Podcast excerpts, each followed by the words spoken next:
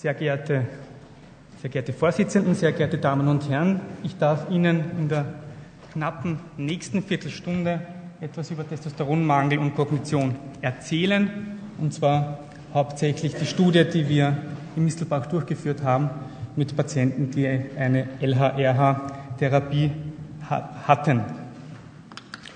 Warum kommt man überhaupt auf die Idee, dass Testosteronmangel tatsächlich mit kognitiven Dysfunktionen zu tun hat.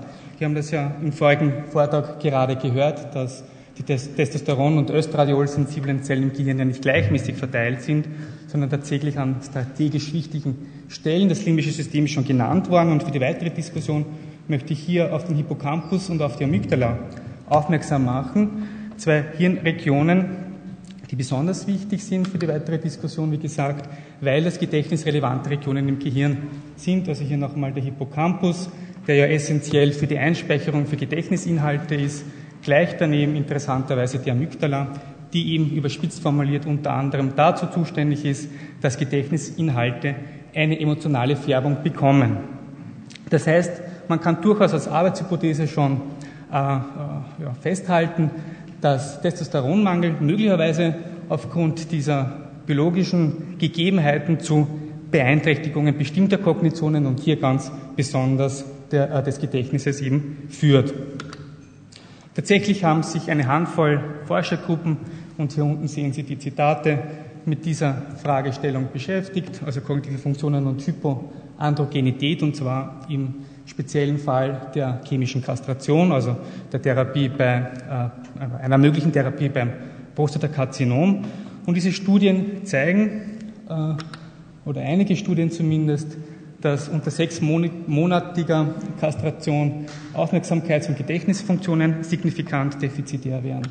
Nach einem Dreivierteljahr auch die mentale Rotation, sagt eine Studie, äh, dass die defizitär wird. Und wir haben ja gerade gehört, das ist deswegen interessant, weil die mentale Rotation einer der wenigen kognitiven Funktionen ist, wo sich Männer und Frauen signifikant unterscheiden. Äh, eine weitere Studie hat gezeigt, dass Visomotorik, Vigilanz, Arbeitsgedächtnis und die Abrufleistung unter der chemischen Kastration schlechter werden, wobei Visomotorik und Vigilanz in dem Bereich der Aufmerksamkeit äh, zu zählen sind, Arbeitsgedächtnis und Abrufleistung in dem Bereich des Gedächtnisses. Und eine weitere Studie, hier ein halbes Jahr, hat eben gezeigt, dass Gedächtnisleistung, Gedächtnisleistungen sich verschlechtert haben, aber auch die Depressivität und die Angstwerte sich erhöht haben. Also durchaus auch in der Literatur Hinweise, dass Hypoandrogenität, und zwar unter dem Spezialfall der LHRH oder GNRH-Therapie, zu defizitären Kognitionen führt. Was haben wir gemacht in Mistelbach? Wir haben eine Pilotstudie durchgeführt.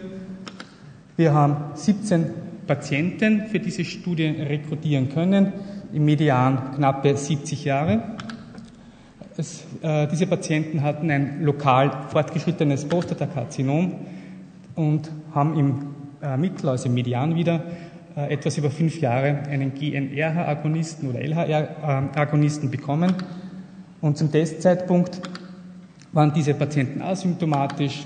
Äh, das Testosteron war kleiner als 50 Nanogramm pro Deziliter und es war kein klinischer Progress bei den Patienten festzustellen. Und was natürlich auch ganz wichtig ist, wenn man Patienten untersucht, die über 65 Jahre alt sind, Sie wissen, ab 65 Jahre steigt das Demenzrisiko signifikant an. Das heißt, wir haben alle Patienten einer Demenzuntersuchung, also ein Demenzscreening durchgeführt und alle, die einen entsprechenden, also über 24, unter 24 hatten, einen Minimental Score unter oder gleich 24 hatten, wurden von der Studie ausgeschlossen. Und tatsächlich mussten wir zwei Patienten aus der Studie ausschließen, weil sie einen defizitären Minimental Score hatten. Also insgesamt wurden dann 15 Patienten ausgewertet. Was haben wir mit den Patienten gemacht? Eine ausführliche neuropsychologische Testbatterie. Wir haben natürlich äh, einen Schwerpunkt auf Gedächtnisleistungen gelegt. Hier die Wechsler Memory Scale, also eine neuropsychologische Testbatterie, die aus mehreren Untertests besteht. Äh, sieben Untertests, die sich ausschließlich mit Gedächtnisleistungen beschäftigen. Wir haben eine Testbatterie ausgewählt, das LPS 50 Plus, das besonders und eigentlich ausschließlich für Personen über 50 Jahre konstruiert worden ist. Eigentlich eine Intelligenztestbatterie, um zu schauen, ob tatsächlich auch höhere, unter Anführungszeichen jetzt höhere Kognitionen durch Testosteronmangel möglicherweise beeinträchtigt sind. Wir haben weiters das Nürnberger Altersinventar äh, verwendet, auch wieder eine neuropsychologische Testbatterie speziell für ältere Menschen entwickelt, wo wir zwei Untertests aus, diesem, aus dieser Testbatterie ausgewählt haben. Zwei Untertests, die sich mit Aufmerksamkeit beschäftigen und einen Untertest aus dem Hamburger Wechserintelligenztest, wo wir auch noch die Visokonstruktion äh, untersucht haben. Äh, also insgesamt haben wir 17 kognitive Funktionen erfasst, also tatsächlich recht ausführlich. Und Sie werden dann vielleicht, wenn Sie selbst Studien lesen, dass es kaum Studien gibt, die tatsächlich so viele kognitive Funktionen erfassen. Was noch wichtig zu sagen ist in diesem Zusammenhang, ist, dass natürlich alle diese neuropsychologischen Tests normiert sind nach Alter, Geschlecht und Bildung. Das heißt, die entsprechenden Personen werden mit der sogenannten normalen äh, Population, mit der gesunden Population verglichen. Äh, für diejenigen, die noch niemals einen psychologischen Test gemacht haben, habe ich hier ein Beispiel mitgebracht, wie man sich so etwas vorstellen kann. Hier eine Aufgabe für visuelles Gedächtnis, also vier Kärtchen. Äh, und jetzt bitte ich, wenn ein Patient zu mir kommt, dass er sich dieses Kärtchen beispielsweise zehn Sekunden anschaut, dann nehme ich ihm das Kärtchen weg und er soll dann diese Figur aus dem Gedächtnis nachzeichnen. Das gleiche für die nächste Figur, dann schon für diese doch schon recht komplexe Figur und für diese Figur hier.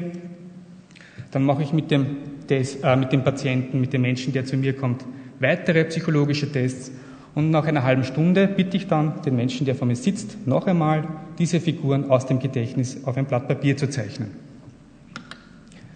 Dann ein Beispiel für sogenannte höhere kognitive Funktionen. Hier geht es um logisches Denken, um das Erkennen von Regelmäßigkeiten. Sie sehen, das passt nicht dazu, das ist recht einfach, ist sozusagen auch ein Übungsbeispiel und es wird dann, wenn Sie weiterschauen, dann immer schwieriger und komplexer. Ein Beispiel habe ich noch, äh, ein Beispiel fürs räumliche Denken. Sie sollen hier erkennen, wie viele Flächen diese Figur hat. Und das wird dann, also das hat Sie sehen das natürlich alle, dass er sechs Flächen hat und wie gesagt wird es dann immer komplexer und immer schwieriger.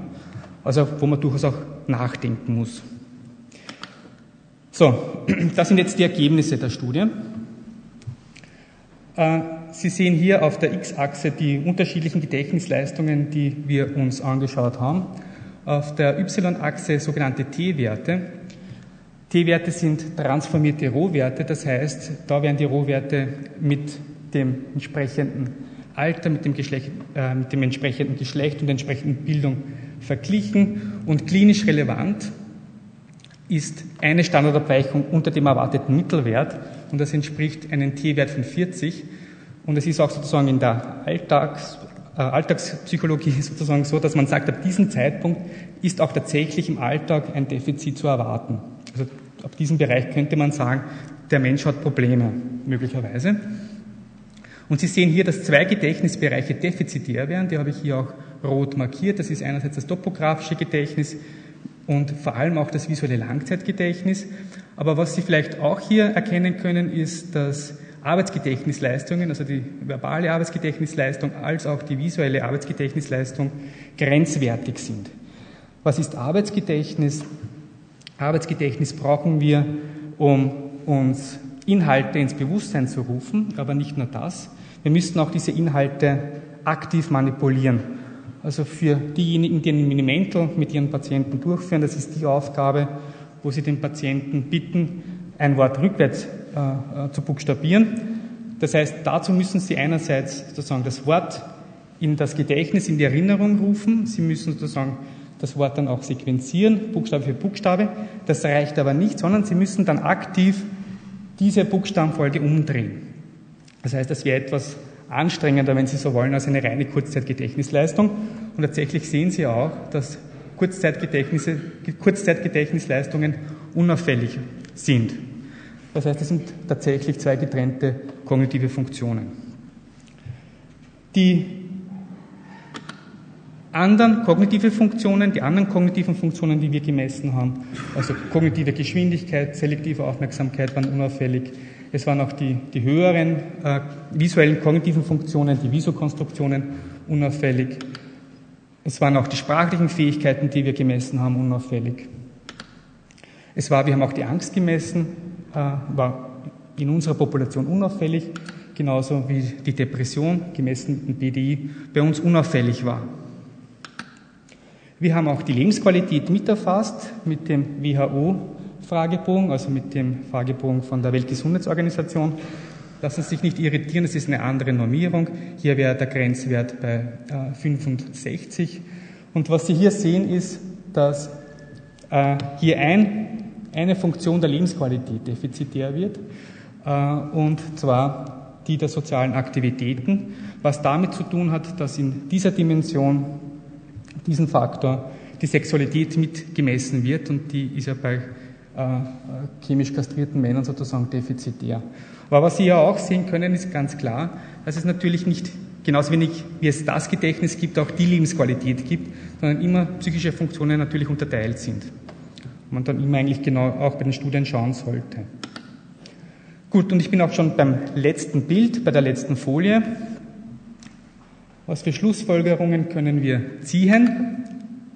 Wir haben tatsächlich eine selektive Beeinträchtigung kognitiver Funktionen bei Prostatakarzinom-Patienten unter chemischer Kastration. Und ich darf Sie noch einmal an das erste Bild erinnern, das ich Ihnen gezeigt habe, mit der Verteilung der Testosteron- und Östradiol-sensiblen Zellen im Gehirn, wo unter anderem auch im Hippocampus äh, äh, zu sehen war.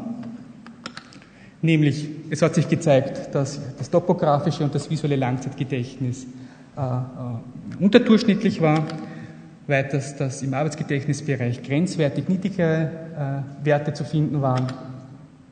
Alle anderen kognitiven Messwerte waren unauffällig und bei uns war auch Angst und Depression unauffällig, was äh, uns ein bisschen auch überrascht hat, weil ja durchaus auch beschrieben wird, dass Testosteronmangel äh, auch mit Angst und Depressivität teilweise einhergeht, wobei ich hier auf die lange Dauer der äh, behandelten Männer hinweisen möchte, die in unserer Studie über fünf Jahre behandelt waren. Und wenn Sie sich andere Studien anschauen, dann sind das oft Männer, die ein halbes Jahr, ein Dreivierteljahr sozusagen erst die Therapie haben und möglicherweise auch die Diagnose erst bekommen haben, sodass es möglicherweise äh, hier es auch zu Artefakten kommt, also dass sozusagen die defizitären oder die, die erhöhten Angst- und Depressivitätswerte nicht unbedingt Ausdruck eines Testosteronmangels, sondern eher Ausdruck einer dysfunktionellen Krankheitsverarbeitung sein könnten. Und das, äh, ein Ergebnis noch, dass die Scores für soziale Aktivitäten bei uns äh, signifikant niedriger waren im Bereich der Lebensqualität und das höchstwahrscheinlich mit der sexuellen Dysfunktion der Männer zu tun hat. Ich bin mit meinem Vortrag fertig und bedanke mich recht herzlich für Ihre Aufmerksamkeit und würde mich natürlich freuen, wenn Sie Fragen stellen würden.